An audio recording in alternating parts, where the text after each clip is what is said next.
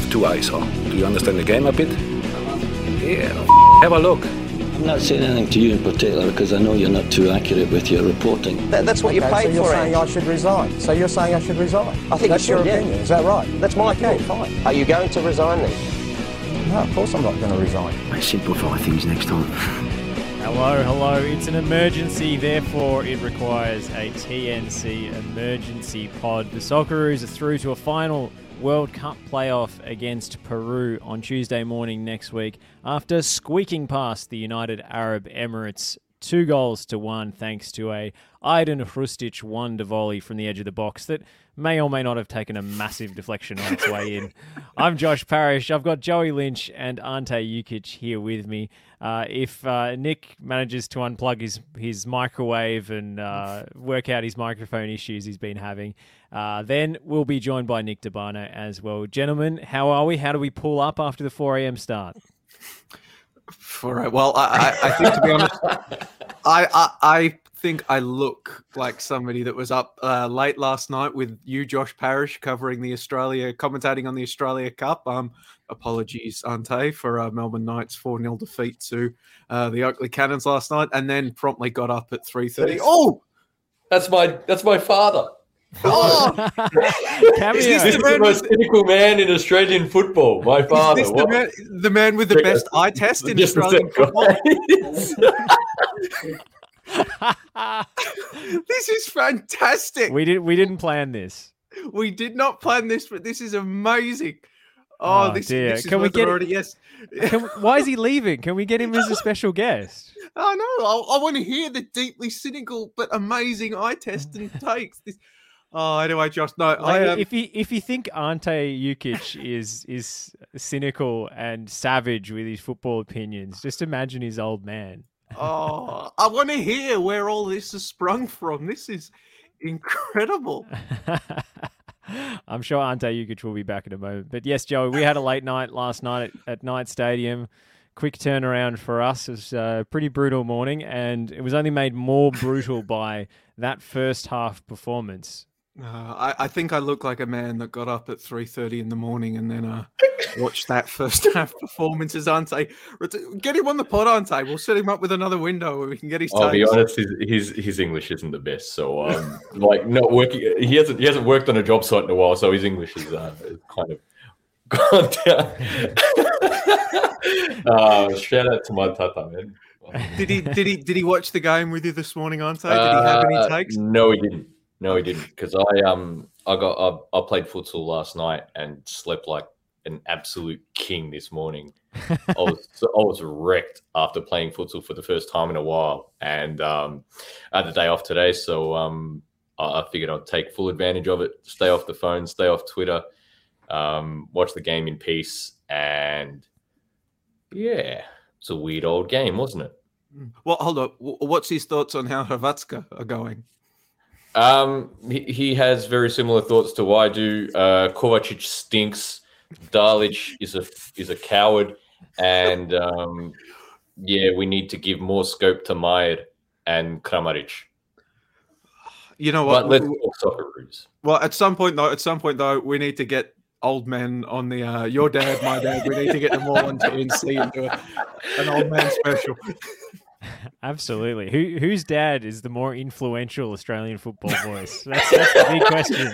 I think you know what. To be honest, I think I think my old man would grow very impatient with the old man Michael Lynch with his football opinion. To be honest, if, if my if my you know interactions with the old man are anything to you know use as a reference point, That's the first take style spin off that ESPN has been waiting for. Can you imagine? Oh, what? Run their meme says the interrogation room door open to a wonderful There's surprise. no spotlight today. There's like light coming into my into the office today. This feels wrong, by the way. This feels deeply unnatural to have TNC during daylight hours. Yeah. It's kind of like when you stay at the club too long and the lights go on at the end of the night, and you go, "What? Am, what am I doing? What, like life? What walking am I doing here?" walking out of Revs to go to circus at like eight in the morning. So the hangover from this one, Ante. Uh, how, did you feel? How did you feel about the uh, the post the post match clarity, shall we say, in uh, in the uh, in the ensuing uh, fallout from from this movie. This this is this show is like ten minutes, five minutes in, and we're already completely off the rails. Um, I said match. um, that was a. I'll be honest though, that was a that was a weird, weird old game. Um, I don't like. I haven't. I haven't really, you know, like taken in commentary elsewhere to be honest. But like just having watched the game myself, like you know, making making full full use of the day off. But um, yeah, like I, I don't. Australia weren't great, but you know, it was against a, it was against an opposition that was, you know, not essentially playing not to lose, and so a lot of their possessions were predicated, you know, predicated on taking the sting out of the game and taking the pace out of the game. Um, I guess the one overwhelming positive in this game was how much Hrustic grew into the match. Um, and it was weird. I was, I was, um,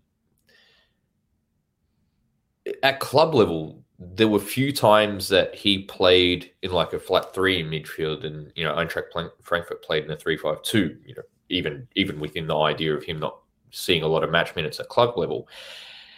And in that game where they played three-five-two, he scores almost an exact same goal against Stuttgart you know, like you think about the interaction that he had with Jakic in that game where they did play 3 5 2 because they generally played 3 4 3. Um, you know, you think about how he grew into that game when he, or you know, how he immediately came into the game, actually coming on as a substitute for Rode in that game. And he scores that goal at the top of the box, hitting first time, and, you know, really like just in terms of degree of difficulty getting over the ball and, you know, being able to hit with, with power. He's obviously fortunate but um, you think about the Goodwin chance uh, midway through that second half, he pretty much gets Australia up the pitch by himself.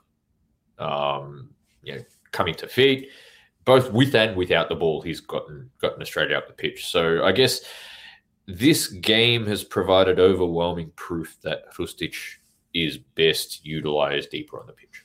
Um, how that hap- how that how that will be utilized going into Peru will be the trick. Will be interesting though. There seemed to be a slight uh, formation tweak in this one. Uh, you mentioned Hrustic playing a little bit deeper. Uh, was it more? Did you read it as more of a four-three-three this time around? Uh, I mean, that was that was you know evident against you know in the games against Vietnam and against China as well. That you know that was you know that was just as I'm. I'm thinking like, back to the Japan game where I'm, I'm seeing Hrustic second striker, Yeah, totally isolated on an island by himself. yeah. It, it, that was that. Yeah, that wasn't the case. That was more similar to you know what we were seeing in the um what in the Vietnam window, um, where you had Irvine pretty much as a penalty area threat, which is you know the only real logical usage for him. Um, the interesting thing was, you know, the dynamics and how that all, how you know, every everyone worked around that. You know, just just within um, in terms of how the team played, who who played where around them as a reference point, because I guess the the funny thing is, I was I was talking to to this about someone you know during the game, and it's like, well, as I was watching it, and for a coach who, you know, really doesn't have a lot in ter- like you know lacks imagination essentially. His curveball in a game like this was to play exactly the same way as Melbourne City. Yeah, because like they played with you know inverted fullbacks. If they're not getting in, not getting the ball into Hrustic slash Berenguer, it's circulation outside, you know, around the centre backs, or direct ball over the over the you know over the fullback or a diag. Like we we didn't really create much in that first half, and it was only until Hrustic started to really dictate how Australia played, they became you know relatively more threatening. But even then, like it, it was still very very volatile. How did Australia get Hrustic more involved? Was it purely down to him and his positioning? Was it in, no, nothing to do with the substitutions? Because was it a coincidence that Australia looked more threatening with McLaren on the pitch? I don't. I don't think there is a really significant change between Leckie and McLaren as the as that point. You know, at the top of the pitch because there were only like there. It was sporadic that they would actually show to feet, and you know, funnily enough, the two times that they actually show to feet, Australia generate their best chances of the second half. Well, it's funny on that because you know we, we can McLaren for his lack of hold up play and, and not being able to incorporate teammates all the time on this on this show. But that Mm. that bit of combination play involving McLaren that ended with his shot from the angle was probably the slickest bit of passing Australia put together in the entire match. you do have to remember the context of uh, rotating out. So there's a lot of space that he, for him to come into Yeah. like that. I'm not saying he did it himself, but he No, no, played but his like part. you think, no, no, but yeah, that's the thing. Like you still have to. This is why I place such importance on desire to show for the ball and Mm. actually transmitting that towards your teammates and them having trust in you to actually play that ball in. Yes, he's a bit fortunate because he does have a lot of space to go into where he's able to compensate for you know what's what's a pretty heavy touch under pressure, so he can play out. But it, it's it's no real surprise, you know, i- from that respect. Like if you have a striker that wants the ball to feet and you're playing in the opposition's half, that's going to allow other players to play, irrespective of how you know well or poorly your midfield plays. So that was, you know, that was one interesting detail of all of that. Joey, thoughts on Australia's midfield? Well, it really was, I guess, you know, has been hinted at a tale of two halves. I mean, at time, you know, I, I posted on Twitter during the thing at times in that first half, it looked like a black hole had opened up just in between, you know, the the defense and the attack, basically like a a five zero five that the Socceroos um, were just sort of playing at times. It, it, it really was you know, re- remarkable. Like, I mean, Ante, you talk about the UAE not really coming out and trying to press Australia and playing not to lose themselves. It was, you know, the, the movable object versus the resistible force, so to speak, with the two teams. Neither of them, and I, I was actually, to be honest, I was somewhat surprised that um, the UAE didn't begin to come out and press the game more at times when you saw, especially getting down that left flank um, the troubles that they were um, creating down there with I forget his name, the, the speed of the youngster, the 19 year old. It was his eighth cap. I can remember everything but his name. Uh, Um, Harib, was it? Yes. Um, yeah. It, it, it, uh, like that was a matchup that they could have exploited, uh, I think, a lot more than they actually did, or at least tried to work that a lot more than they did. Because I didn't think Nate Atkinson looked as comfortable in that first half than what we've really seen. He got skinned a few times. And I also um pick it up on how the Socceroos got better. I think Hrustic getting more involved and acting as a facilitator helped Martin Boyle come into the contest a bit more. Um, I think he, you know, his ability and his willingness to run at defences, it created one of the only noticeable chances that the Socceroos sort of had. It wasn't even really a chance, really, but he rounded a few players and then drove into the box before being tackled. I think it was in the ninth or something minute in the first half. And then it was his drive into the box and his run that um I was I was waiting for it. I was waiting for it and then it was his drive it was his drive into the penalty area and the play across the face of goal that set up Jackson Irvine. So I think he, you know, as you said, Ante, um Hrustic is growing into the game and being able to increasingly act as a reference point for the rest of the Socceroos The tank really you know, was you know the he was the conductor of their attack going forward. But that did help Boyle come into the game as well and really exert some control as um, the game went on. And I, I think in the end, especially considering how little the UAE deserved to win the game, it was a deserved win for the Socceroos. I was really struck by just how conservative the fullbacks played throughout the game, but especially in the first half, just how deep Atkinson was sitting compared to his you know usual approach. He seemed like he was wearing a straight jacket. No, but you think about it, how they played you specifically to counteract for Mooy playing as a one six. Mm. And so, you know, but because he can't cover to save his life. no, but even even then though, th- this is like the logical fallacy behind it. Like if if the defense is still in front of the ball, it doesn't matter ha- where you position certain players. You know, the opposition once they win the ball is still going to be able to quickly spring into attack.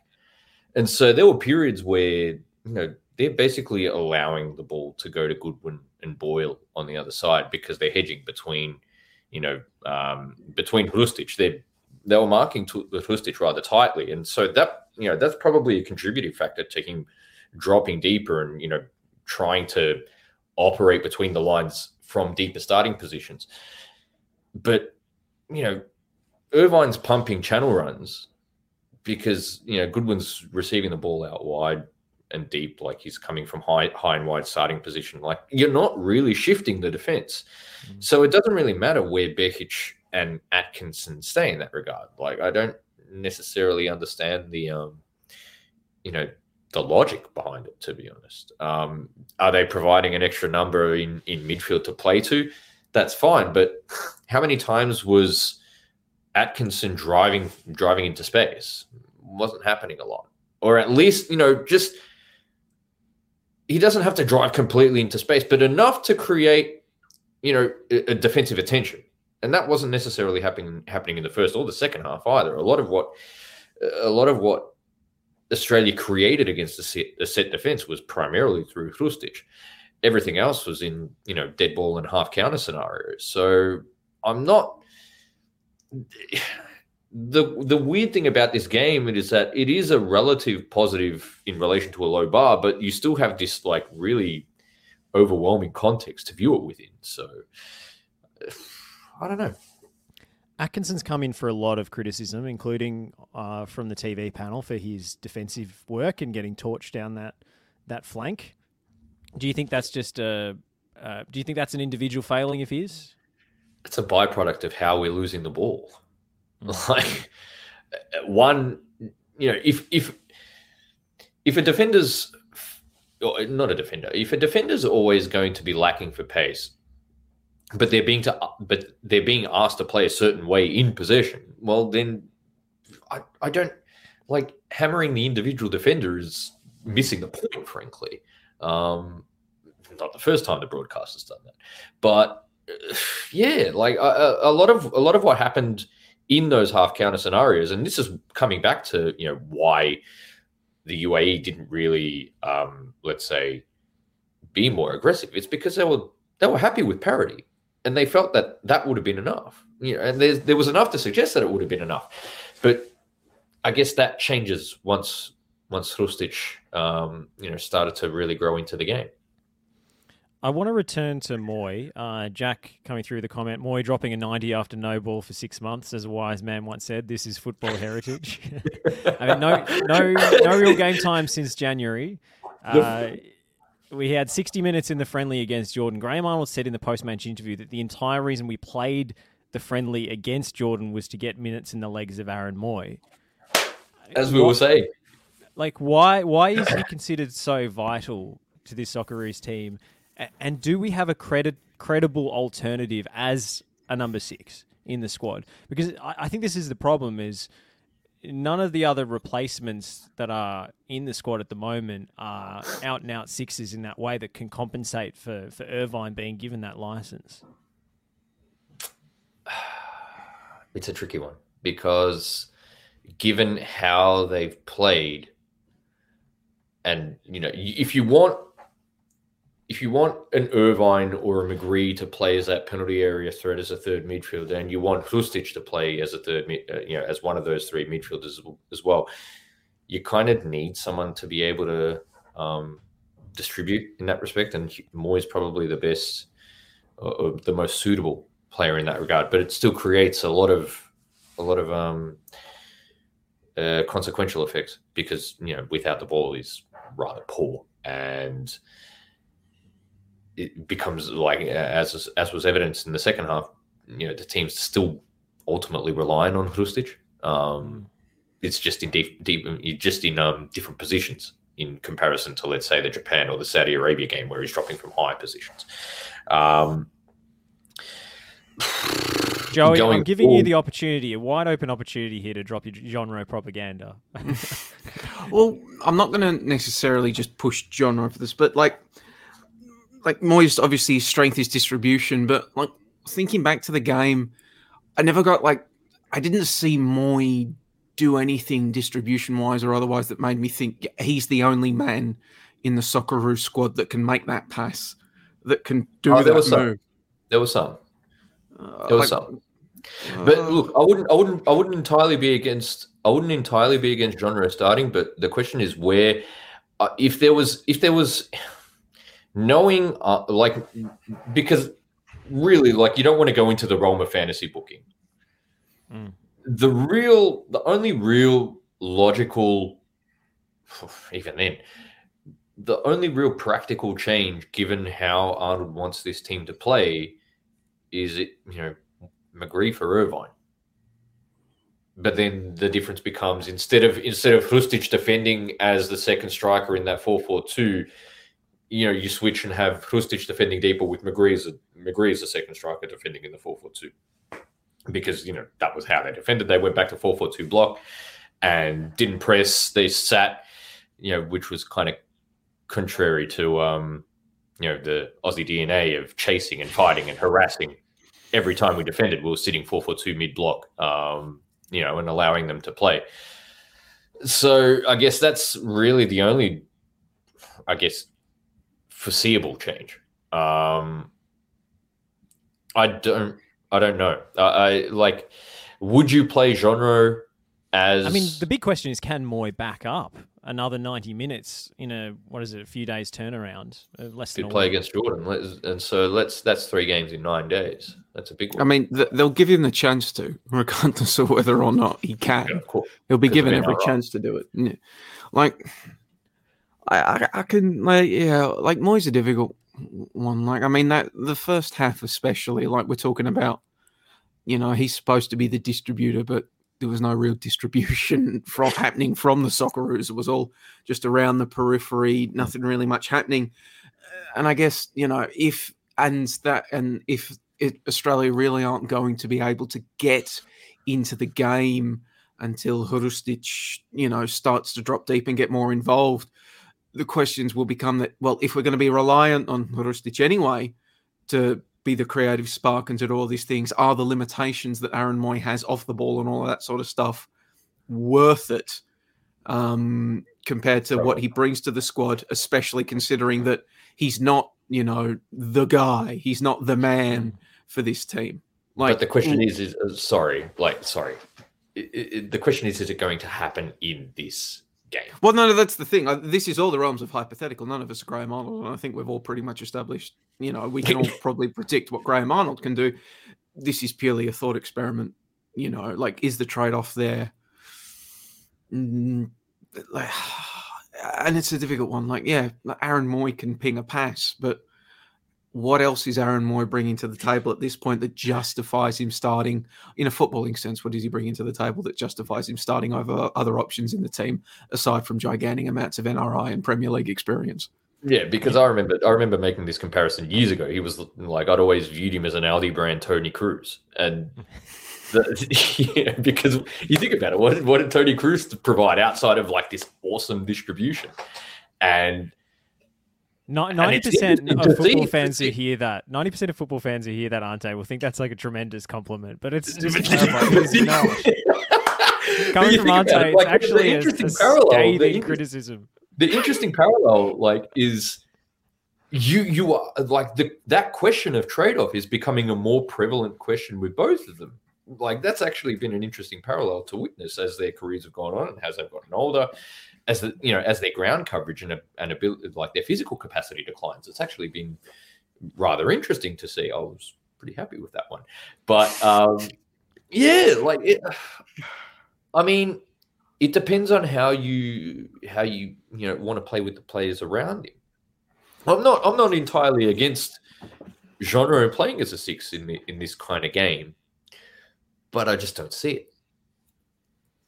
Well, there was a lot of talk about Aussie battler spirit, passion, mongrel courage, as Jack has pointed out in the comments. And you know who's demonstrated some some Aussie battler spirit this afternoon? It's Nick DeBano battling through his technical difficulties join us here on the stream. Uh, Nick, I'm going to get you to uh, unmute yourself and everybody cross your fingers, knock on wood. Can we hear him? Is this going to be a buenos dias ragazzi? where, you know, ragazzi. where you know completely blow everyone's uh, headphones again. Like it'll be Buenos one, it'll one or the other. yeah. Uh, good afternoon. Um, I literally Good no day no this before we started. This was all working fine, and then something happened on my computer. It wasn't the microwave. It wasn't the TV. It was this bloody computer that decided it to the crap toaster? the proverbial. No, no, no. It wasn't the toaster. Unless there's a phantom living in my house, because I'm literally there's no one else here. Uh, we all know we all know you microwave on. podcast from a smart toaster, Nick. One of those old LG fridges. Uh, but basically, no, like we're all good now. I hope. Uh, had to like reset the computer about three or four times, but we got there in the end. And there was a lot of panicking, a lot of changing of cables, uh, but we got there in the end. So did the Socceroos, Nick. Uh, what did you make of the performance? We haven't heard from you so far. Well, what have you guys not talked about yet? Because it's been what 26 minutes. just- uh, that- I feel like we're going to right. your pace, We we haven't- wanna we haven't No, we just- We don't, don't- we don't I want to. We don't want to influence you. We want to get your. No, no, no. I if just you're don't repeating some of our opinions, that's pure coincidence. Yeah, I, I think the, I think the main question is, mm, what are your thoughts on your own performance this morning? You know, you came off the bench. uh, how do you how do you think you went, mate? You pull up okay? Uh, look, you know, I, I came to receive the ball deep, and that was something you Did that once in the second half. Like, wow, I actually came to get the ball in a in a different area. Um, no, I thought I thought I did pretty well. I think I put my hand up to start on Wednesday. Uh, or Tuesday, whatever it might be, and uh, yeah, showed, showed a lot of Aussie DNA and a lot of fighting spirit in the second half, so we got through. But anyways, um, That- no, no, no, uh, oh, that also, That, that might be the comment of the season, That's by a the comment way. of the- Blake Hampton, Aldi, and the Unbelievable. Socceroos supply chain issues. yeah. um, Oh, just in, just just in regards to the game, look, the first half, I was, I know some, I know like at least three of us were up live because know you had you got your good sleep, and I, I am so jealous that you got your ten hours. Um, that was a tough watch in the first forty five minutes. Oh my god, it was a struggle. Um, then even the first 10, 15 minutes, but to be honest, the whole first half, I was thinking, oh my god, like the more they keep attacking down that left hand side, they're going to eventually going to pull a winner. Like I hon- honestly was was getting quite worried in those early stages, especially um, Atkinson sort of being on an island and Bailey Wright not necessarily complementing him with his lack of pace when Atkinson would be exposed on the right hand side. Uh, so that was a bit of a worry. But um, even after Irvine scored, like the second they equalized straight away, it was just oh, you got to be kidding me, right? Like bloody trust. Like the fence folded like a cheap suit. It was fun while it lasted, but that 10, 15 minutes where Aiden Hrustic took over, I enjoyed that. He's such a fantastic player. It's just a shame that everything else around him, like in that midfield composition, was so poor. And I know that there were people saying we deserved to win that game. Yeah, we might have deserved something because UAE were not great at all, but we were not good. We were terrible. Like, they're, they're, they I'm just putting it bluntly honest. We were not good. And we were just lucky the UAE were not that much better. Like, they they had chances to chase the game, as, you know, Stephen said here, but that was like the way they chased the game. They never looked like scoring in those last 10 minutes. They never actually put us under any pressure. God forbid when a team actually puts us under pressure, how, you know, we're going to look if on that one attack we just folded defensively. Um, so going into that next game, there needs to be some changes. I think, especially in the in the defensive uh, back four. I think, you know, Kye Rowles got exposed. I think, you know, Bailey Wright was exposed with Atkinson next to him. I think there needs to be some changes there and some changes further up the pitch. And that midfield, oh my goodness. Aaron Mooy, like, like just so laborious, man. Like it's just the same thing over and over again. There were some people that were saying he played well, and I'm thinking, what game are you watching? Like, are we watching the same thing? Or are we looking at completed passes? Like, you know, oh, he got 95% complete completed passes. You know, for for an AFL reference, is he the Tom Mitchell of the Socceroos? Like, just because he gets a lot of the ball, does that suddenly make him a, a good player? Do not, do not go here talking about the Disco Hawks. Hey, we bet you on the weekend, so I can. But no, no. It, it, it, in all seriousness, though, like the lack of minutes for Aaron Mooy, the way he's utilized in this system, and everything else, it's just not a good fit. And they need to they need to change that against Peru. So, look, they won. Thank God. Yes, we'll take the win any day, but there are so many issues that need to be addressed. Yeah. So many going into that Peru game. We can't just go, yeah, we won. Great. Fantastic. We got through because just completely, you know, papering over all those cracks. And that's felt like something we've done for so, so long. Think about the winning streak, the, the hashtag streak, and smashing minnows and beating minnows that Vietnam 1 0 and everything else. It was all, oh, yeah, we're still winning, you know, we're still getting results. But then when the the pressure got turned up, we we folded. And I'm, I'm worried the same thing's going to happen against Peru, even if they have a number of key individuals out of that game and they're not necessarily playing that well at the moment. I still have my concerns. Well, uh, I, I, it reminds me of a passage I, I read in uh, the book Soccernomics, which is very good, by the way. Um, which is that blonde players get scouted more because scouts notice them as opposed to players with brown hair. I think Is that same why Jav- Jason Davidson got called up? Because he had very the pink possibly, hair. That very must, that, must be, that must be why there's not a lot of wogs in the uh, Socceroos team anymore. Man. but no, Did I was going to say that's that's that's why everybody seems to think Mooy plays well when he doesn't because he stands out. Condon. There's- Exactly, and he Lex gets. Luthor running around the You midfield. put your in the China Always- ball. no, Can you, I- you, you always notice him.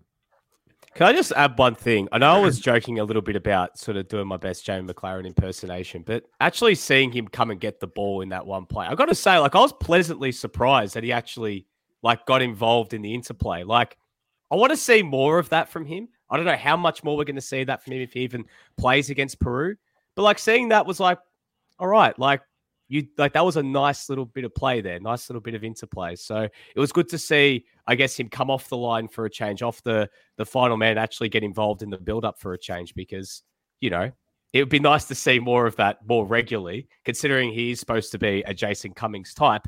Maybe he was trying to play a little bit more like Jason Cummings in that instance. So, uh, hey, I'm just I'm just quoting exactly what Arnie said about them being the same sort of player. So maybe he took you know a bit of inspiration from that. I mean, Whack. Arnie talked about having the uh, set of strikers who all had different attributes, and then he started none of them when Adam Taggart went down injured. You know, he has his four strikers; they're all different. Um, that's why Jason Cummings was left out of the squad. Uh, were, were you guys the same as me? You know, thinking after UAE scored that, gee, it would have been nice to have the cum dog on the bench to bring on at this moment. I was thinking it would have been nice to have the cum dog when I heard the news about Taggart going down the night before. I was thinking it would be nice to have the cum dog in the squad when I saw the squad get released. um, Personally, so- sorry. Uh, no, yeah, go ahead, Hunter. I think, I think the Sainsbury, you know, No, the Sainsbury one was the bigger Oh, one. we'll get to Yeah. the defense, Sante. Considering, We'll get considering, there. considering we've got you know as many left backs as centre backs now, you know, disregarding uh, Stensness as like a makeshift CB. He's been watching England, mate. I mean, All the wing backs. I mean, it, it's really weird. Like, and and something about that, um, something about that, you know, how the defensive four set up. They were very, they were very, um, let's say, disjointed, and they were. I guess Behich and Rowles aside was very would would sag a lot, but against that, and that's specifically on Kyo on Kyo's side. Where, whereas Harib is the is the faster attacker, you would kind of want to leave yourself with more space uh, to cover, and so there were a lot of phases in you know where we're defending in mid block, and Atkinson's side is higher up the pitch. It, it was it was strange to see, but um. Well, I mean, Well, Do you think that was by outfit. design, or do you think that's just Atkinson in his head, just attack, attack? want to get forward. No, I want to get forward. because, because you you go you go by. I reckon I reckon you'd be able to go by average position, and I reckon I reckon Behich and Rowles would be deeper than um, both Wright and Atkinson. I don't think it's just Atkinson there. That's I, uh, I think the fullbacks are taking their cues from the centre back they're playing next to. and I don't think Rowles was a particularly confident member of that back four.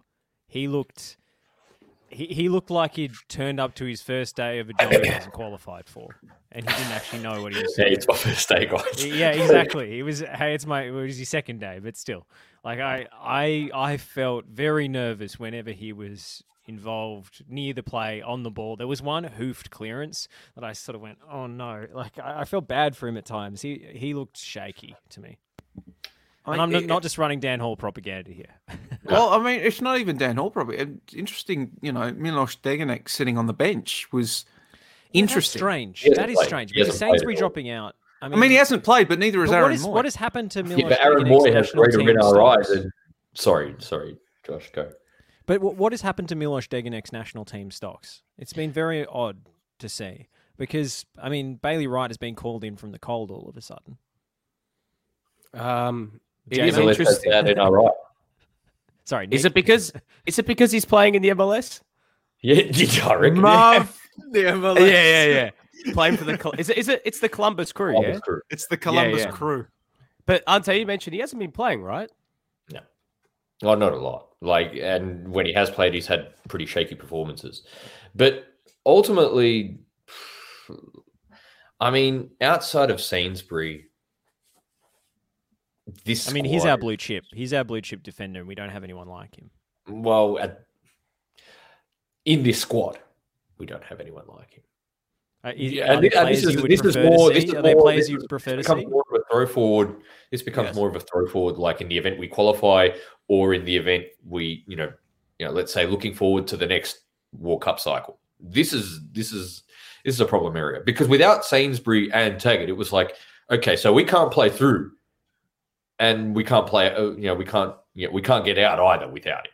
So without Sainsbury specifically, I mean, and so that's why there were, you know, to see Hrustic. So this, oh, I'm sorry, I keep coming back to it, but like a lot of it was, you know, conditioned by Hrustic. Just, uh, you know, he was like, I've had enough of this shit. Just give me the ball and I'll sort it out.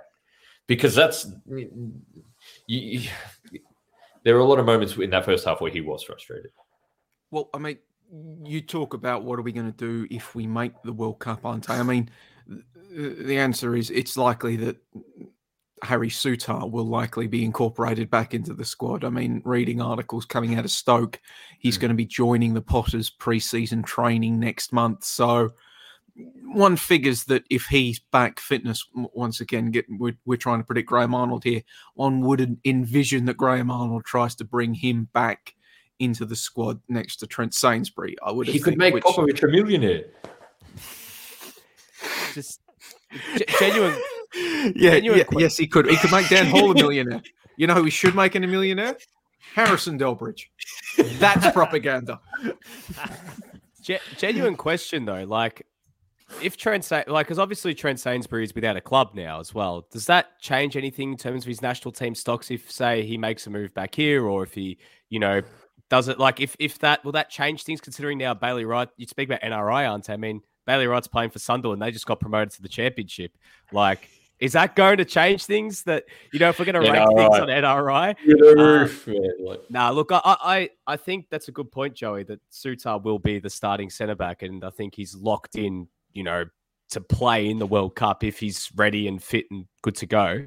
Obviously, he'll get what maybe three months of football with Stoke before the season starts. You know, if It he's ready to go. when his recovery is. He did it. He did his ACL in November, so ostensibly he could be back September, you know, October, kicking the ball around. But ACLs are weird. He could, you know, try to come back then and suffer a setback and not be available till 2023. It's the same reason that Ellie Carpenter ACL's injury has so much intrigue hanging over it because while these days, you know, in the days of, you know, stem cells in Germany and what have you, recovery times are uh, a lot quicker than normal. There is still a le- level of the unknown in um, recovery times, I think. But yeah, I think I agree with you, Nick. If he comes back, Souttar is going to start for the Socceroos.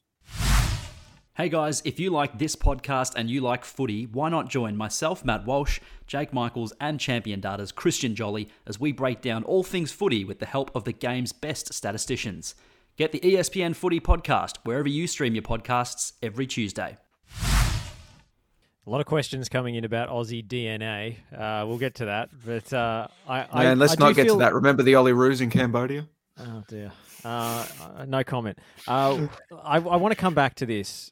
How good were the UAE really? They stunk, man. They are terrible. They Hmm. stunk. Oh, like bad. it was like we were just less bad, quite frankly, over the course of the ninety minutes.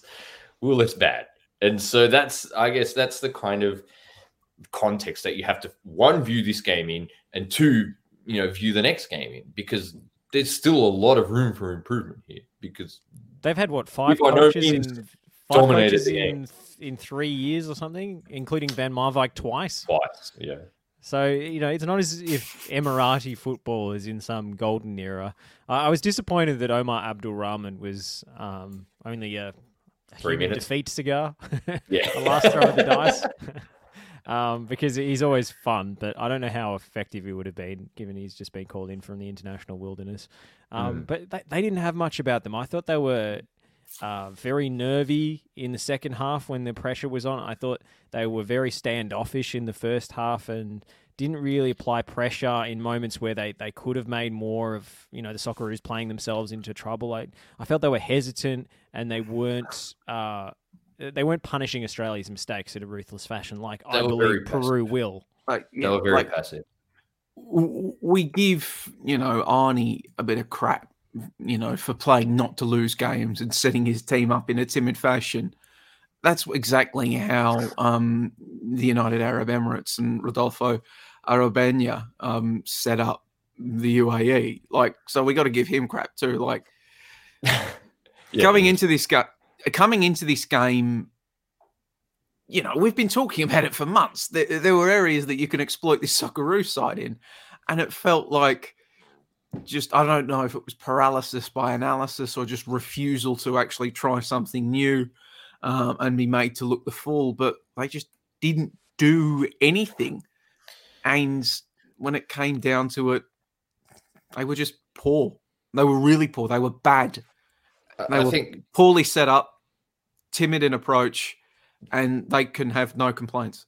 I don't necessarily think setup was bad, but the approach was the big one. It's it's more big it- because that that creates situational you know circumstances because there are a lot of positions in which Ali Salmeen was able to you know get into really good positions and play through, but a lot of their a lot of their possession was really just you know circulation around the uh, around the defensive line and Ali Salmeen. And you know, just sporadic entrances into the Australia's half, and that's not a consequence of Australia, you know, really restricting them in that respect or denying certain passes into the opposition half. They did get into good positions, but it was more, you know, like I said, like I said earlier in the piece, a lot of their position was pre- was predicated on just taking the sting out of the game and slowing down the tempo. It was it was really strange to see, especially over the first 30 minutes because Australia weren't really generating anything. But UAE didn't really want to generate anything with their position outside of counter-attacking scenarios, like outside of their immediate, you know, uh, let's say gains of regains of possession. It was such a strange, strange game. Like, and I guess on the whole, yeah, given given the how the how the game developed over the course of the 90 minutes, you can say Australia deserved it. But like I said, it, it's a very it's a very contextual discussion to have here because it was just such a low bar. Nick, I think this question goes to you. Uh, how much Aussie DNA will Australia need to get past Peru? And which Aussie legend, footballing or otherwise, will Arnie and his charges need to channel the spirit of in order to do so? Uh well, they're playing a they're playing a South American team. I know it was a Batuta Advocate article. Uh, I know that he, he just won an A League Men's Championship as a coach, so it kind of writes itself, doesn't it? That channel the spirit of John Aloisi's penalty if it goes to penalty shootout. Um, oh, this I, I DNA hope no one in the squad has waxed their chest hair. No, That's a betrayal of the legacy.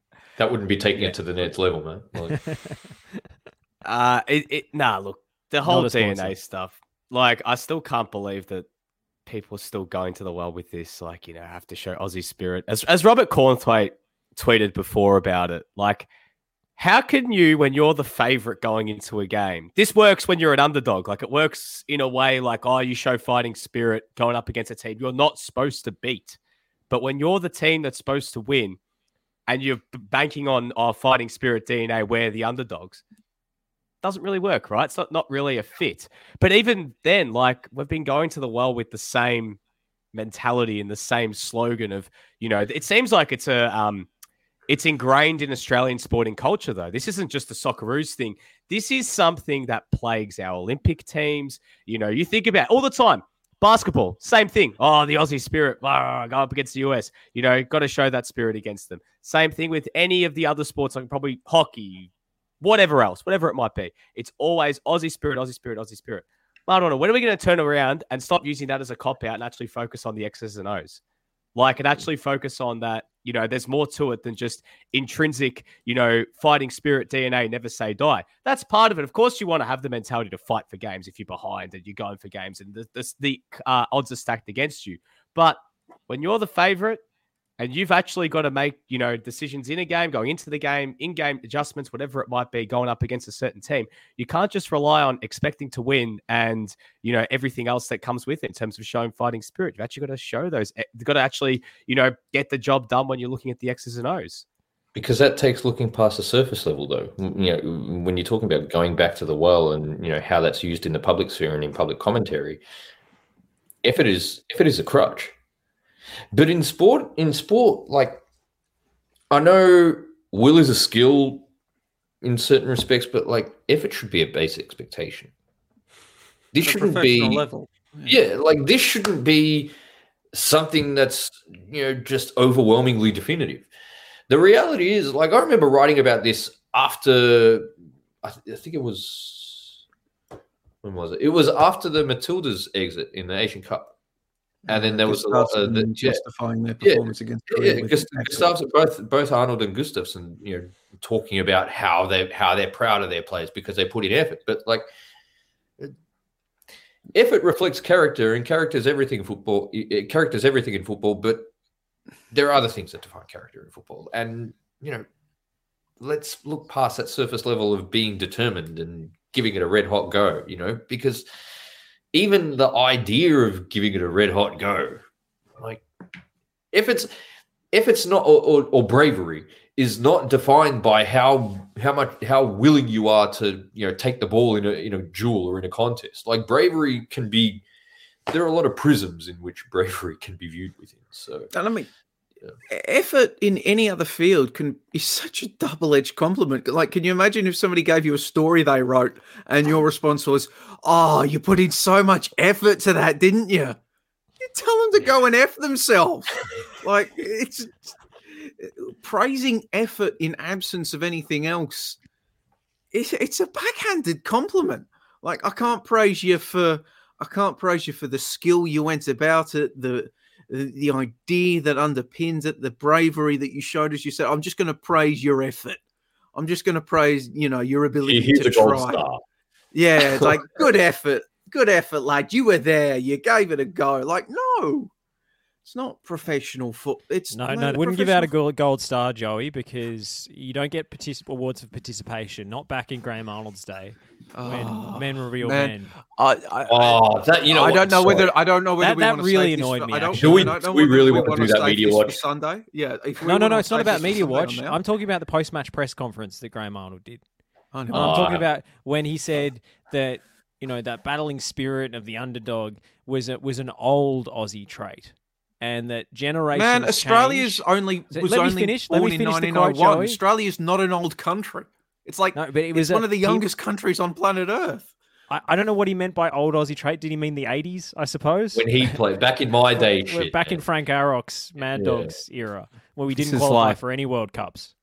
This is so such a like a an AFLism when you hear that. But when what, you hear what he said, what he said Yeah. was, Look, was- they just gotta he put their said- head over the He footy, said that it was an old Aussie trait, and that uh, generations change, and that's what he was trying to drum into the players. And the fact that he had FaceTime with them in this camp meant they see he was impl- he implied that they had more fighting spirit this time because he had the FaceTime with them to drum home the message about Aussie courage. And I was, I'm just So, tearing like, my what hair out. could I- going, What are you so are there- talking about? Like, What is so- that doesn't mean anything.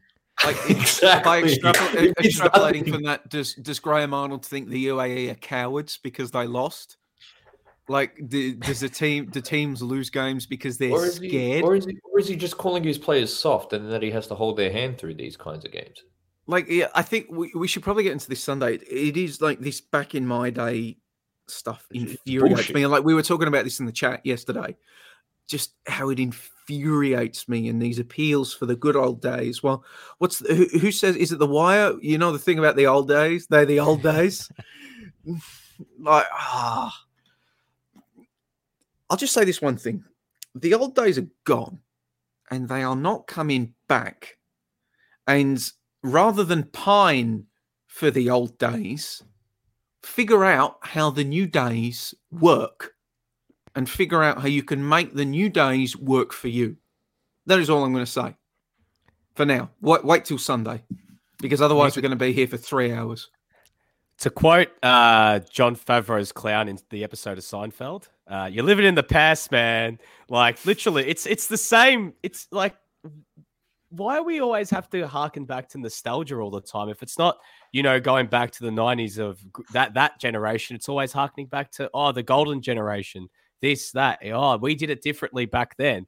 Um, you know, like it was even when you think about, um, again, I hate bringing this up, but I, it, it it is quite apt in this situation. But you think about it when there was all the discussion around should we cap Cristian Volpato? It was like, oh, we capped Harry Kewell when he was 17. Doesn't mean it's the same situation. Like just because we did it then doesn't mean it works now. You know, the shoes always don't always fit on the same foot. Like not things are not always the same. You can't directly correlate that. Like it was the same when they were talking about Chris Ikonomidis in that same vein. Different times, context. So as you said, Joey, we've got to focus on the now because you keep looking back in the past, you're going to lose present of what's happening today and looking, and then that will help set the future.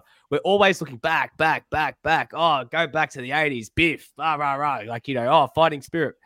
But that is like 30 years ago now. Like, that that, that shit's in the past. Like, You I know mean, did you see Forget about it. Draymond, Gre- Draymond Green's post game presser in the NBA Finals? Like, just go and watch that if you haven't seen that and Like- hear what Draymond Green said. like at, at the same time though you know if you don't know your history you're not going to know your future Yeah, but And- th- there's a difference between Like, knowing your no, no, no, no. But see, this is, to this is sorry, this, sorry. This is the point that I'm going to make. There is such, there is such a revisionist idea of what has you know come before us in Australian football. There are so many rose rose tinted glasses with respect to how things were back in the day. It's just such a cop out to compare things how they are now to how they were back in the day because like you said you'll never get them back. Stop trying to you know halt the progress of time. Like that's impossible. You can't do that. So you have to figure out like how to how to make things work now.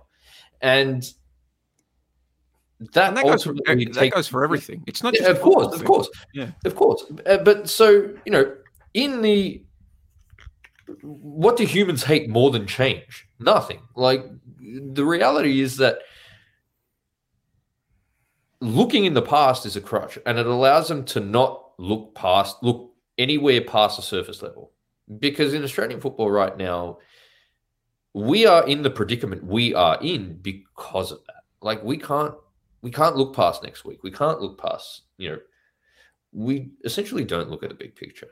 And this whole this con- these continual you know parallels back to the golden generation is just such bullshit. Pardon my language, but it, it's it's just a joke. We just have to stop this shit. I mean, yeah, it's not helpful. Like the Golden Generation, fantastic team, great players involved in the Golden Generation. It's Golden Generation. They were just as reliant on one or two creative players like we are now. What's the Uh, I should, for the benefit of the podcast, difference. Paul's come through saying, to be honest, minus Hrustic and Ryan, not one player could lace the boots of many Socceroos past teams. But like the problem is, well, all I'm right, not my problem necessarily is like saying we're not comparing it in, in terms Well, of and, like, let's not- necessarily. We're comparing it in terms of this idea of mental resilience and toughness. But there- even com- not some but- unique golden generation trait that But e- even the comparison is besides the point. Even if it was the case that even if Hrustic and Ryan couldn't lace up the boots of the Socceroos, if there was nobody, which I'm not saying there is or there isn't, it doesn't matter. They're not going out to play the golden generation against Peru. They're going out and, you know, playing a bunch of South Americans wearing a white kit with a red sash, not Harry Kewell, Harry Kewell, John Aloisi Martin. They're not in competition with the golden generation. They're not in competition with the side that made the 1974 World Cup. That's but the reality is, as cynical as this might sound,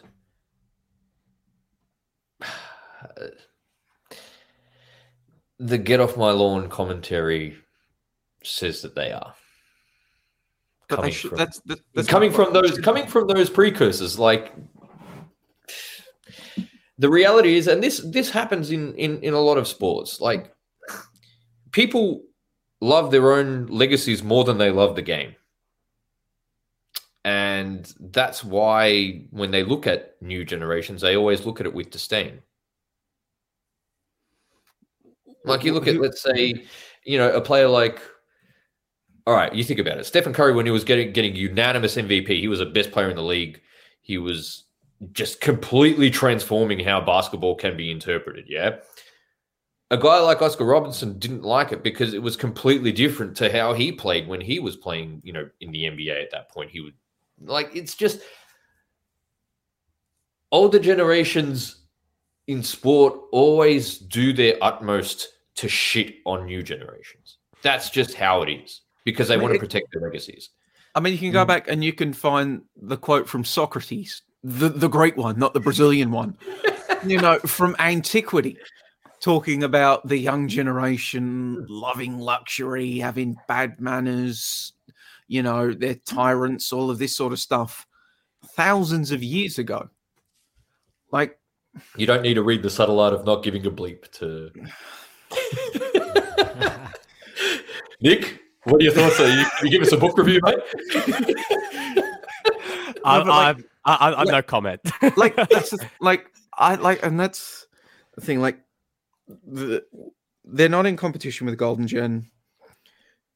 Golden Gen aren't in competition with them. Like, we should we should enjoy the Golden Gen for what they what they did, and you know, like like you said, Ante, know your history. There are lessons that you can take from the Golden Gen, like you can take from any generation, but it's not just a copy and paste job and even you know it, and it can't be a copy and paste job if you attempted to copy and paste what produced the golden generation these days. There's been reports on this. It would fail horribly because society has changed. And screw it i'm going into my sunday um content now but it has changed for the better.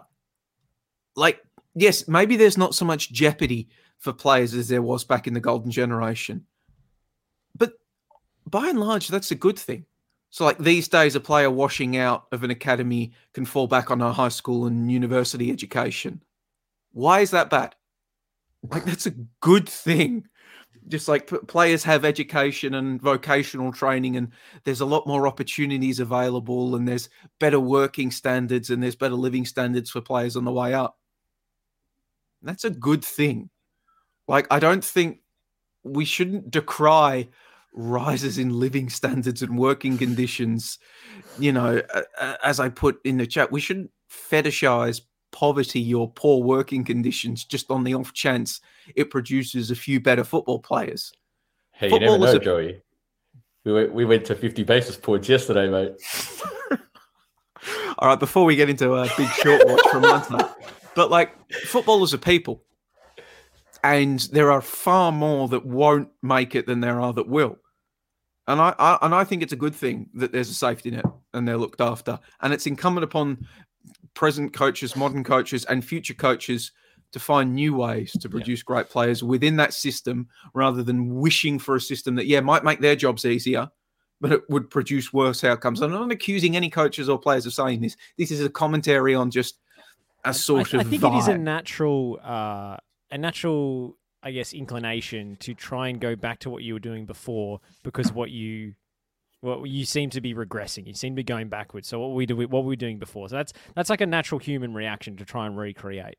And you know, if we had the the talent level of the Golden Gen or the players playing in those leagues now, shall we say, um, then the national team would probably be in a in a slightly better spot. That's Mm, I, th- I don't like, think that's no to- I don't think that's totally controversial.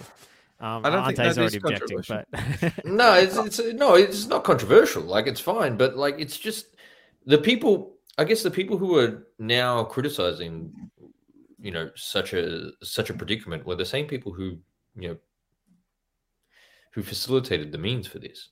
Like, yeah, Like- they also help make it. They're coaches. now. They're administrators now. like the same people who are now most vocal in criticizing Australian football's current predicament are arguably the most complicit in creating that environment. Like, fuck. Like, you know what? That's that's ultimately up to the people to see through that bullshit. Quite quite frankly.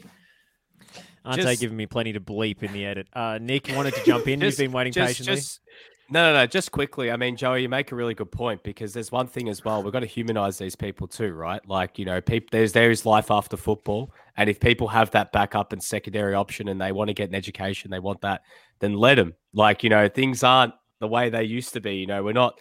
If we can't send the player overseas straight away at 17, well, I mean, like, or we can't, you know, have that same pathway and everything like it used to be in the 90s and the 80s. Well, it's different. Um, I think, like, you know, as well, because we know that careers can be cut very short. You know, it's good to have these backup options. And there's one thing as well is, all right, just I want to just to kind of leave it at this point is the past is the past. Golden generation did their thing.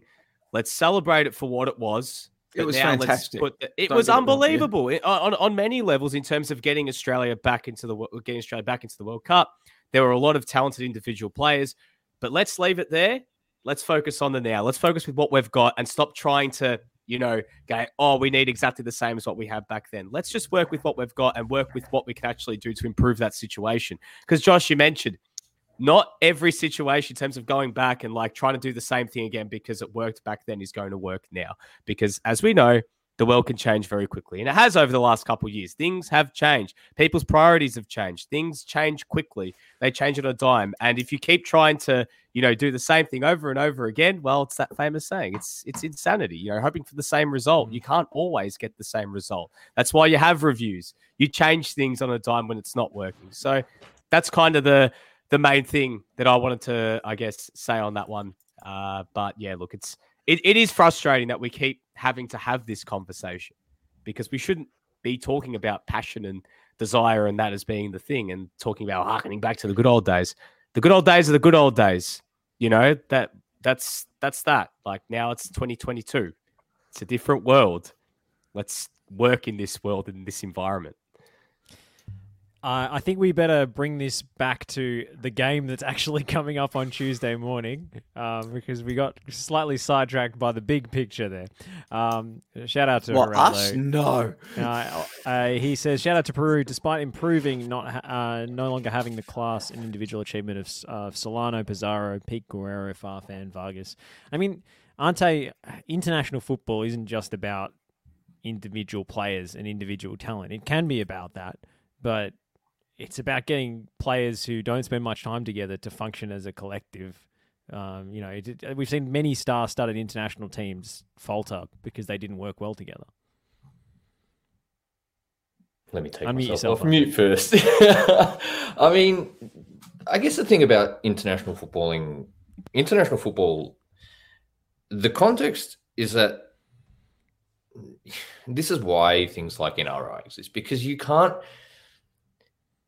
International football is an ecosystem like completely involved within itself. Like it's completely exclusive to ultimate club things. However much things like club form and rhythm can come into play, like you're not going to find balance and you know some kind of function just by whacking players in and saying, "Yeah, go for it, do what you want." Like I think you know this World Cup qualification phase for Australia has been enough evidence of that, especially when you put players who aren't really suited to certain roles but because of hierarchy and status you put them there expecting them to do a job. Like it doesn't it doesn't work that way.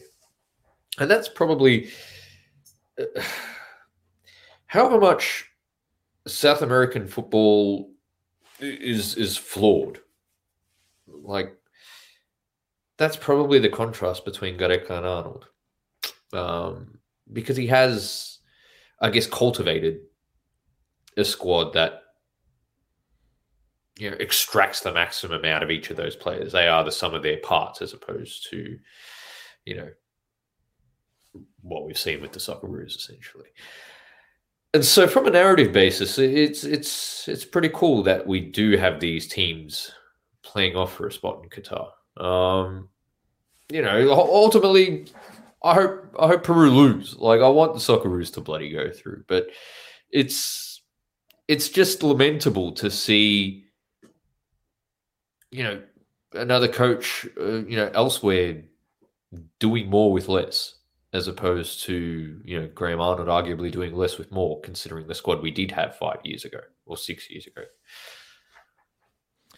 Paul says, uh, "Does Nick have any mail if Alex Robertson will be debuting for the Socceroos of Peru next week?" Uh, very good. Um, I want to get into the game, and we there's two routes we can go down here. There's fantasy booking, as uh, as Mike of ESPN wants us to do. If only when AWOL and the TNC crew were hastily installed as the Socceroos head coaches, what is the starting 11 on Tuesday?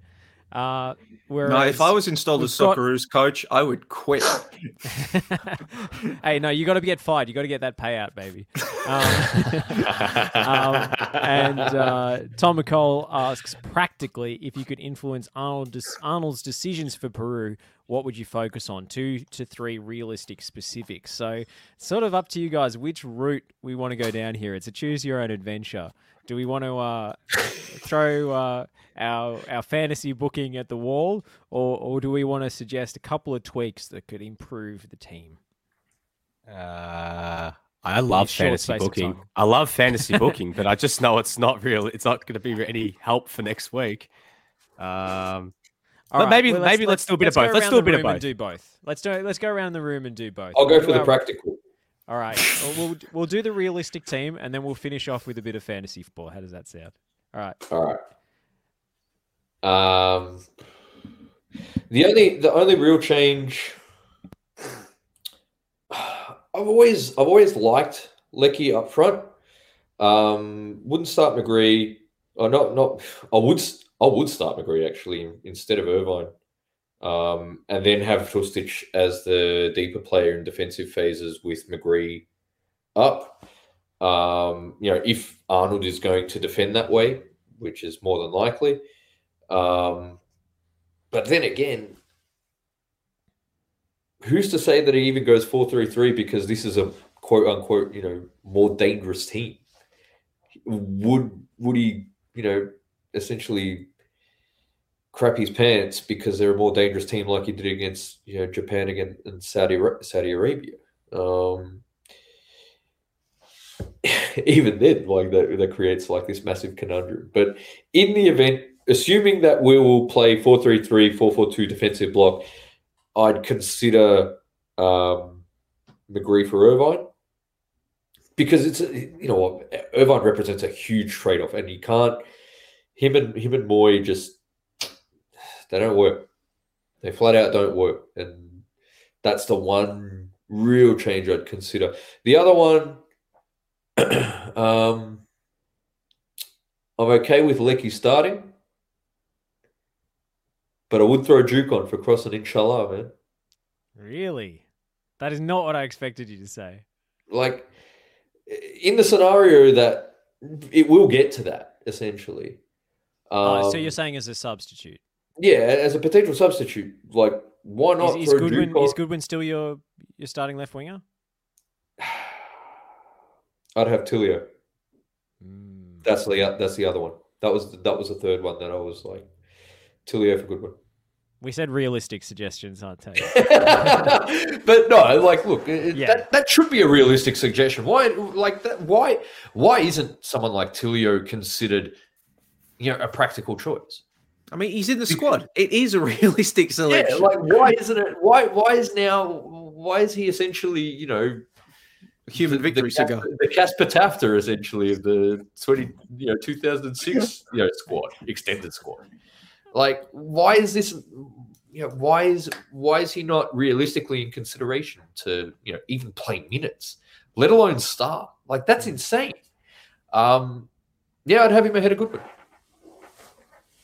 I, I, I was listening to a, a rival podcast that will go unnamed um, about this game, and, and it was suggested that uh, that Tilio cannot start for the Socceroos because he's not starting for his club, which I, I think is backwards thinking.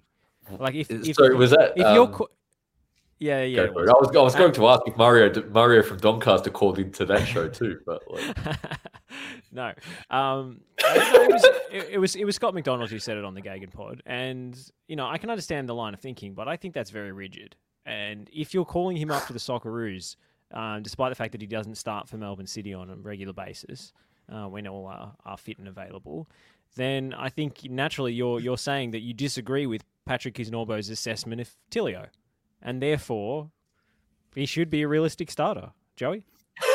I mean, if we're not starting Marco Tilio because he doesn't start for Melbourne City, somebody like Aaron Mooy doesn't hasn't played football since January for his club in Shanghai. I mean, uh, Hrustic hasn't been a regular starter for Frankfurt the entire time. I mean, we're going to bench him next, like. Yeah, like Antilio was, you know, I feel like a, I, I, I promise I want, I'm not just stealing Ante's ideas. Tilio starting for Goodwin was one of the ideas I'd, I'd have as well. A, a lot of my thinking, you know, it's highly dependent about uh, if we're looking at realistic changes. it's based, up, you know, some of it's dependent upon knowledge we just can't have surrounding fitness, you know, wise mm. and aerobic capacity, and like obviously like Sainsbury, can he start? If he's if he's fit enough to start, you bring in Sainsbury. Um, Fran Karacic, we we we know the fitness issues that he's had across the past 12 months because of COVID and the like. Is is he in the squad, but he's not capable of running out 90 minutes, and that's why Atkinson is starting. But realistically, I mean, we talked about it before the um, game against the UAE.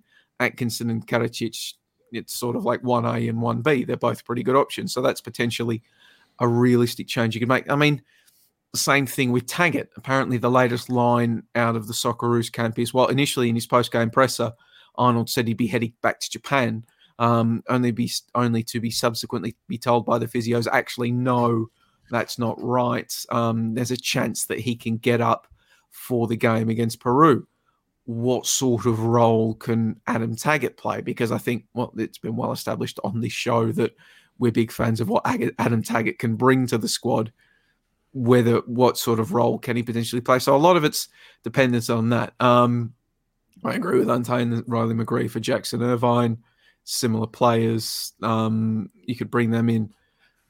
Could bring in Denis Genreau for Aaron Mooy as a six, which we've exhaustively exhaustively discussed on this show already. So those are some of the realistic changes I could see happening.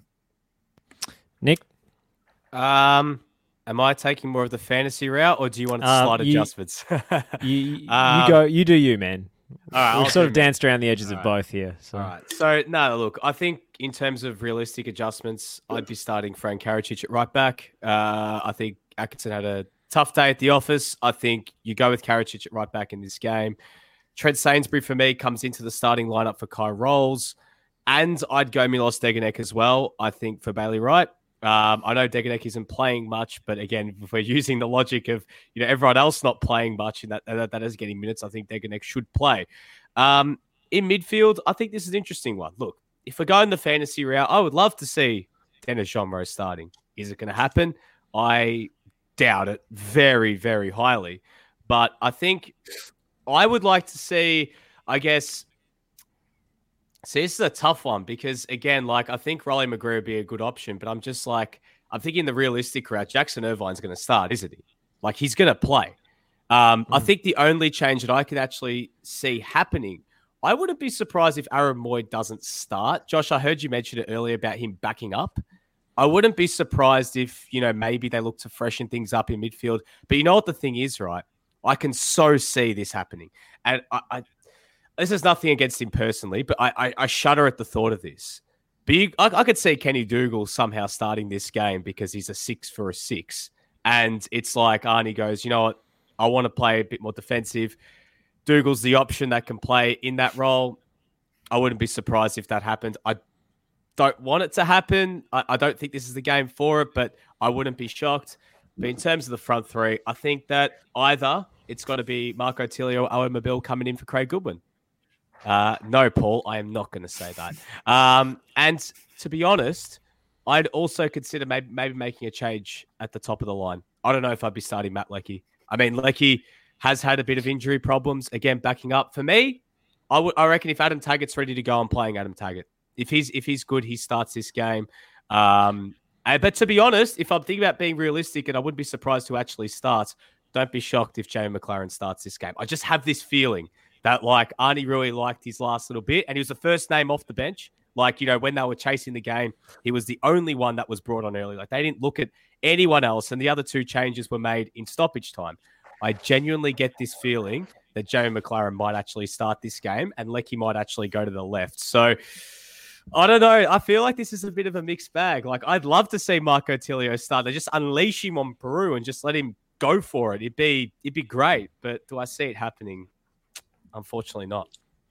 So big, you feeling good about your chances there, mate? He pulled you aside in the dressing room and told you you'd be starting. I'm feeling great about my chances. I'm feeling great. Um, but yeah, I, I no, genuinely though, I, I get this feeling Maclaren might actually start the next game. I, I can conceivably see Mooy playing 60 minutes and getting hooked. I think that's the most likely scenario. I I, I I would conceive. I think it's more conceivable that Mooy plays 70 to 80 minutes, but gets run over after 60. Mm. Yeah, that's the that's the worry. That's the nightmare scenario. Um, and look, I, I think there are at least two players who obviously need to be replaced in this lineup. Um, as I've said, I, I, didn't think Kye Rowles was up to it. Uh, whether Sainsbury fit or whether he's not fit, I still play Degenek as the next option. Hey, football friends. How you doing? Hello, football friend. We've had some cameos from family members today. That's been the running theme of the show. well, Nick, I don't know. You, I think you missed. Uh, I, I... no, no. Well. I, Hi, Joe. Hi, Joe. Hi, Freya. Uh, I, I, I, think I think you missed Ante's dad's cameo no, at the start. I was I had it open on my phone uh, for those first few seconds, and I saw Ante's dad come in for a few seconds, so I did see it. It's not coming on, great. guys. It's not coming on. Yeah, like, bro, you think I? Nah, man, that's that's not um, I lost my train of thought here. Um, yeah, whether whether Sainsbury's back or whether you put Degenek in there, don't think Rowles should start. I thought Goodwin's stocks have gone down since that performance. He didn't have a good game. Uh, you know, I know I picked him as uh, as my Johnny. Got the yeah, but that's no that's the A League. That's the A League. You know, this is international football. It's a different it's a different environment, and also just the the system that Arnie was playing puts a lot of emphasis on the wingers being able to dribble in one on one scenarios and Goodwin can't really do that. Whereas you saw the contrast with Boyle. So, yeah, I think he's you got to change him. I'd, I'd, love to see Tilio, but I think it's more likely that we see Leckie out on the flank or we see um, Mabil or you know. Um, uh, but um, the other change, Atkinson at right back. I'm not too fussed whether he plays or Karacic. I think they're pretty similar uh, level. So um, as we, as we've spoken about, Atkinson's struggles were more as a result of uh, things outside of his control uh, than his literal one-on-one defending. I don't think I put my Riley McGree in, to be honest. I mean, maybe I haven't watched enough of him recently, but I just don't think he's good enough or responsible enough defensively.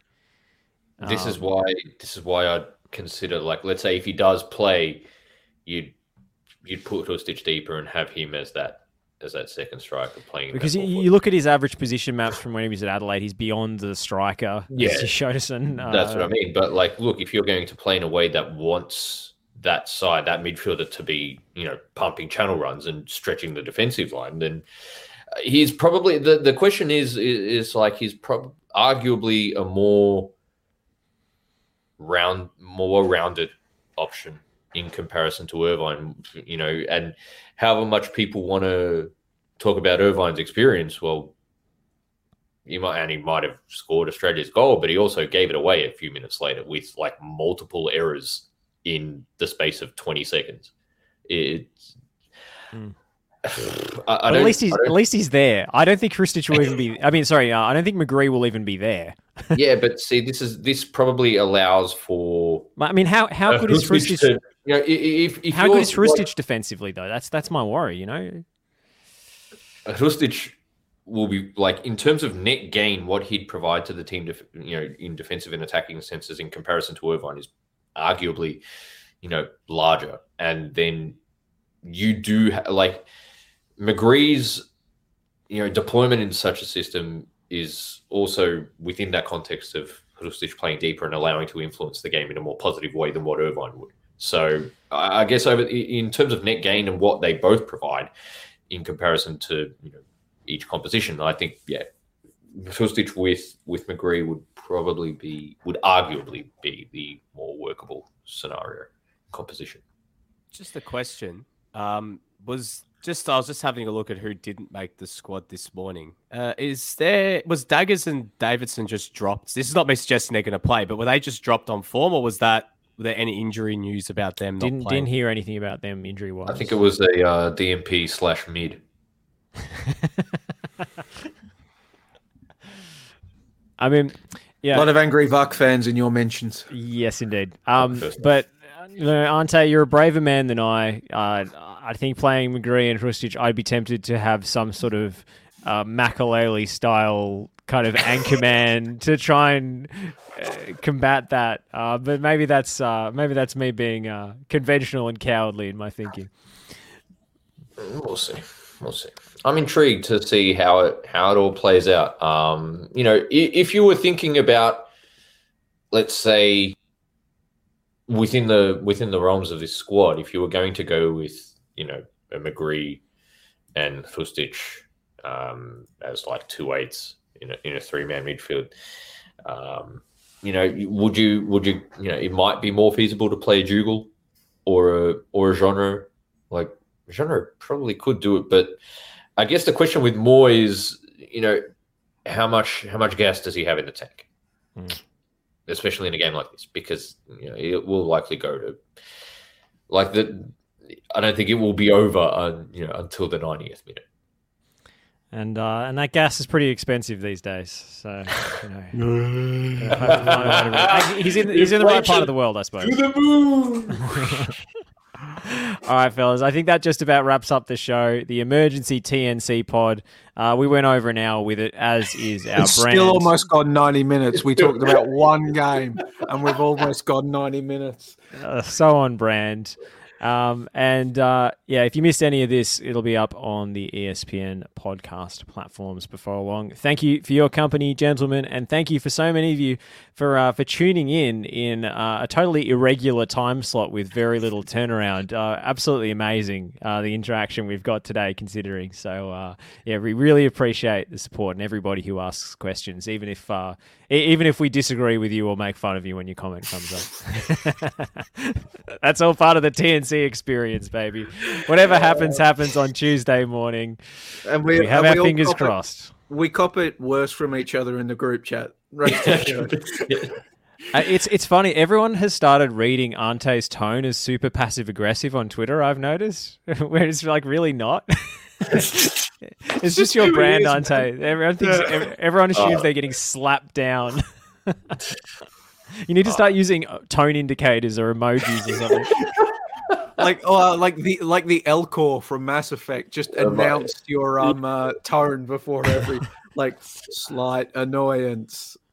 Yeah, so am I like the Mark, you know, Mark Zuckerberg, like just everyone considers me an alien or some shit. Uh, Did, is it you? Did you kidnap uh, Oliver Bozanic? hey, I have look as part of the alien delegation. I can't say that we did or didn't abduct Oliver Bozanic and any future uh, Australian footballers. But so so we're gonna need like the football manager kind of like you know you mentioned about tone. He got like reluctant, passive, aggressive. Put arm Uh, around calm, shoulder. You know, up. so An- when you- Ante, just picks throws water bottle every time. oh, all right, the show's over, folks. That's all. We We'll see you with next Mass time. Effect. Go Socceroos. See you Sunday.